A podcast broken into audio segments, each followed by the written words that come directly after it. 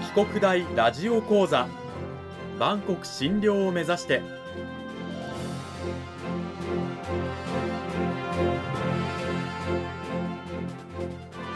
番組タイトルにあるバンコク診療とは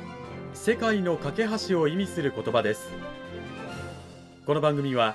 アジアの十字路に位置するここ沖縄にある沖縄国際大学で日々どのような研究や教育が行われているのかを発信していく番組です。案内人はラジオ沖縄アナウンサー小橋川響が務めます。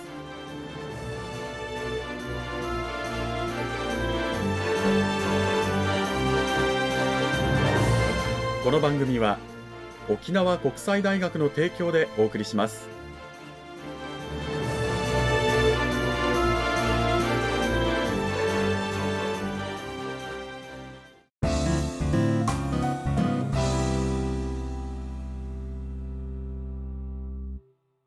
沖国大ラジオ講座。今週は先週に引き続き沖縄国際大学経済学部地域環境政策学科の小川守先生を迎えてお送りしていきたいと思います。小川先生今週もよろしくお願いします。よろしくお願いします。講義タイトルは新学習指導要領の高校地理歴史公民について考える高校教員養成の立場からと題してお送りしていきたいと思いますさて今週の内容に入っていく前にまずは先週第1週目の軽いおさらいを私の方でしていきたいと思います。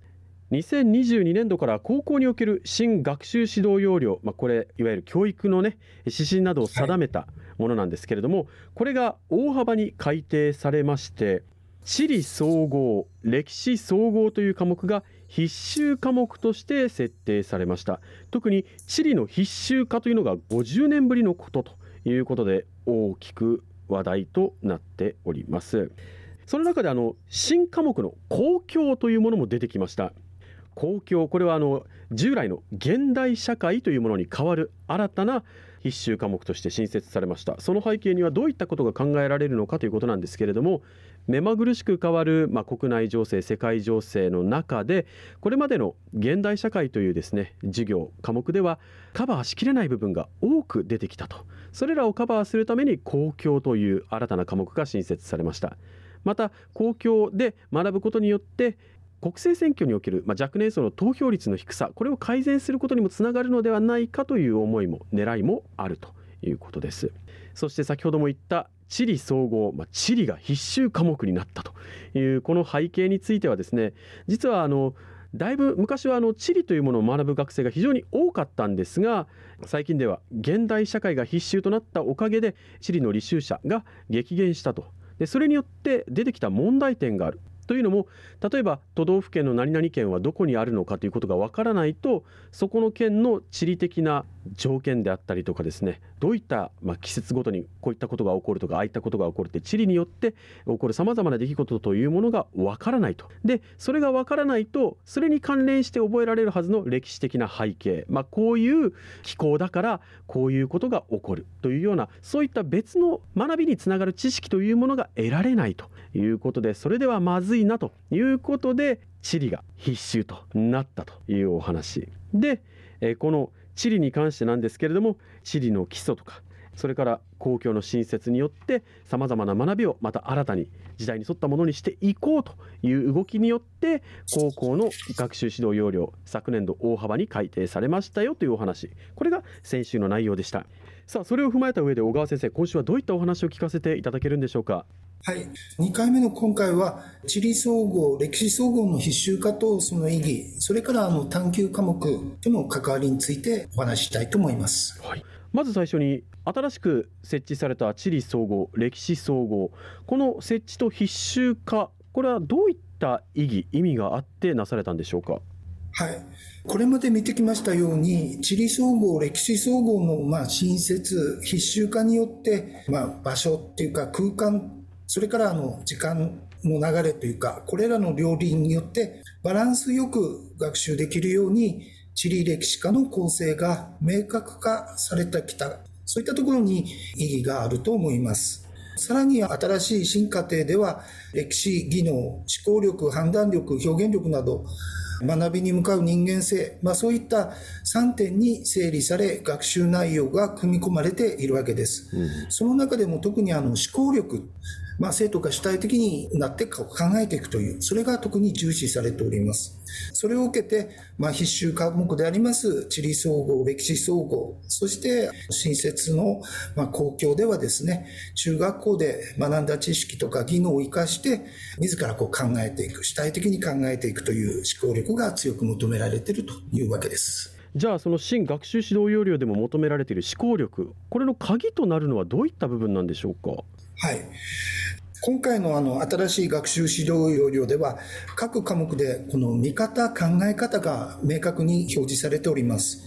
うん、文部科学省が2018年にその示したものによりますと、まず歴史はですね、社会的事象の歴史的な見方、考え方。これはまあ時期とか推移などに着目して捉え、類似、まあその違いなどを明確化し、歴史的な事象同士の因果関係に関連づけてですね、考えていこうというふうな視点に捉えております。うん、まあいわば学習のまあ追求の方法を見方、考え方として取ってるわけですね。で、中学校の公民的な現代社会の見方、考え方、それから高等学校の公民化、の人間と社会の在り方の見方、考え方については、より良い社会の構築、それから課題解決のための選択、判断、そういったものを考えながら、まあ、一言で言うと、概念とか理論を捉えた見方、考え方というふうにまとめることができると思います。それに対して地理はですね、まあ、社会的な事象の地理的な見方、考え方では、位置、分布、そういった空間的な広がり、場所、から人間と自然環境との関わり、空間的なま依存関係、地域といった視点、まあ、そういった地理的なもう見方、考え方というのがとても大きな特色であると思います。この社会科という一つのくくりでまとめてみますと、多面的、多角的な事柄、事象を見つめることになり、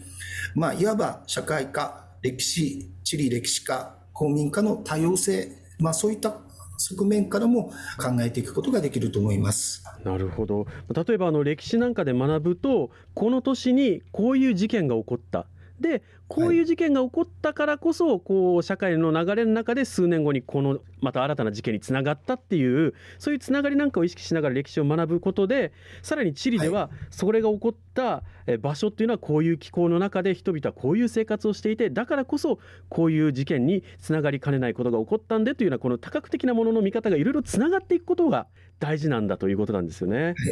なるほどそういったですね総合科目がまあ、基礎とすれば続く2年生3年生で学ぶ探究科目は発展という形になるとは思うんですけれどもそれらの関係性についてはどういうふうになっているんでしょうか？はい、この総合科目と探究科目の関係を、まあ、地理からちょっと取り上げてみてみたいと思います。はい地理はこれまで述べてきましたように、新設の地理総合と地理探究があるわけなんですが、地理総合では、まあ、中学校での社会科の、まあ、地理、学習を踏まえまして、そこで習得した、まあ、知識、技能を活用して、まあ、主体的に学習していきます。で、中学校の社会科地理の分野では、えー、地理学のこのアプローチ、取り組みは、まあ、知識とか系統地理を中心に、まあ、見ていきます。従いまして、中学校の地理の基本的なアプローチである、この科目としての内容、それに対して地理総合はですね、中学校での地理的分野を生かしつつ、それを基礎として主体的にアプローチする、いわば総合的な意味合いを持っております。で、主体的なアプローチで課題解決を図った際に、その課題がさらなる専門性な知識が必要であるということに生徒たちに気づかせ、その専門的な学問に基づくのが、まあ、地理探究の位置づけというふうになるかと思います。従いまして、まあ、地理探究というのは、日本地理とか世界地理といった、まあ、知識というんですけども、そういった分野、それから自然地理、人文地理といった系統的分野、そういったものを総合的に踏まえて、我が国に対する国能を構成する未来志向の地理というふうに考えられるのではないかと思います。で、まとめてみますと、小学校の社会科での地理、それが礎となりまして、総合的な中学校の社会的分野になりまして、本格的な基礎の地理の学びを学び、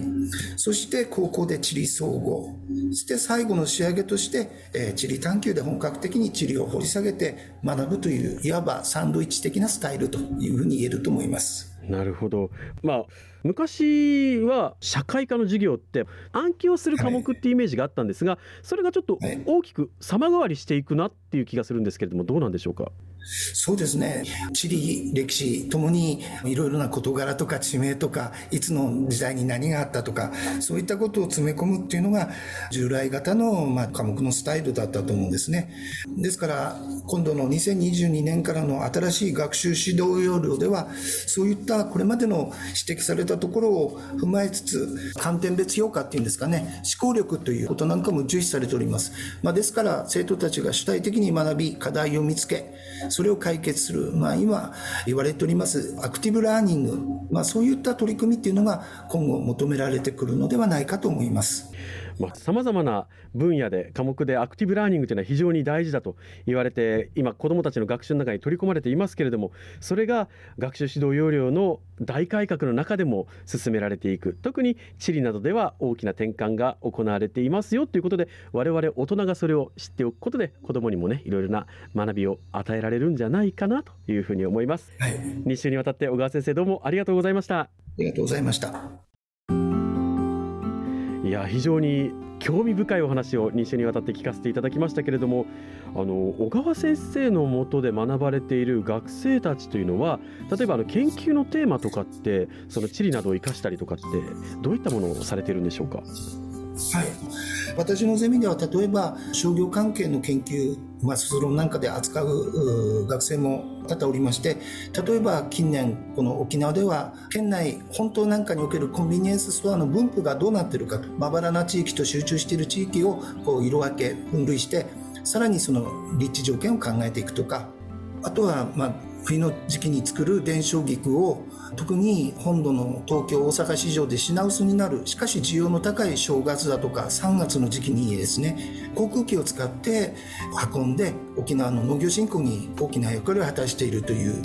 そういった取り組みなんかを卒論で扱う学生なんか結構おりますね。まあ、どちらもコンビニの話もそうですけど地理的な条件を一つのキーワードに研究しているということでおっしゃったように先生が非常に幅広く研究ができるんですね地理と一言で言っても。はい、まあ、この辺り詳しくもっと学びたいという方は大木国大の小川先生の研究室のドア叩いてみてはいかがでしょうか。2週にわたって小川先生どうもありがとうございました。ありがとうございました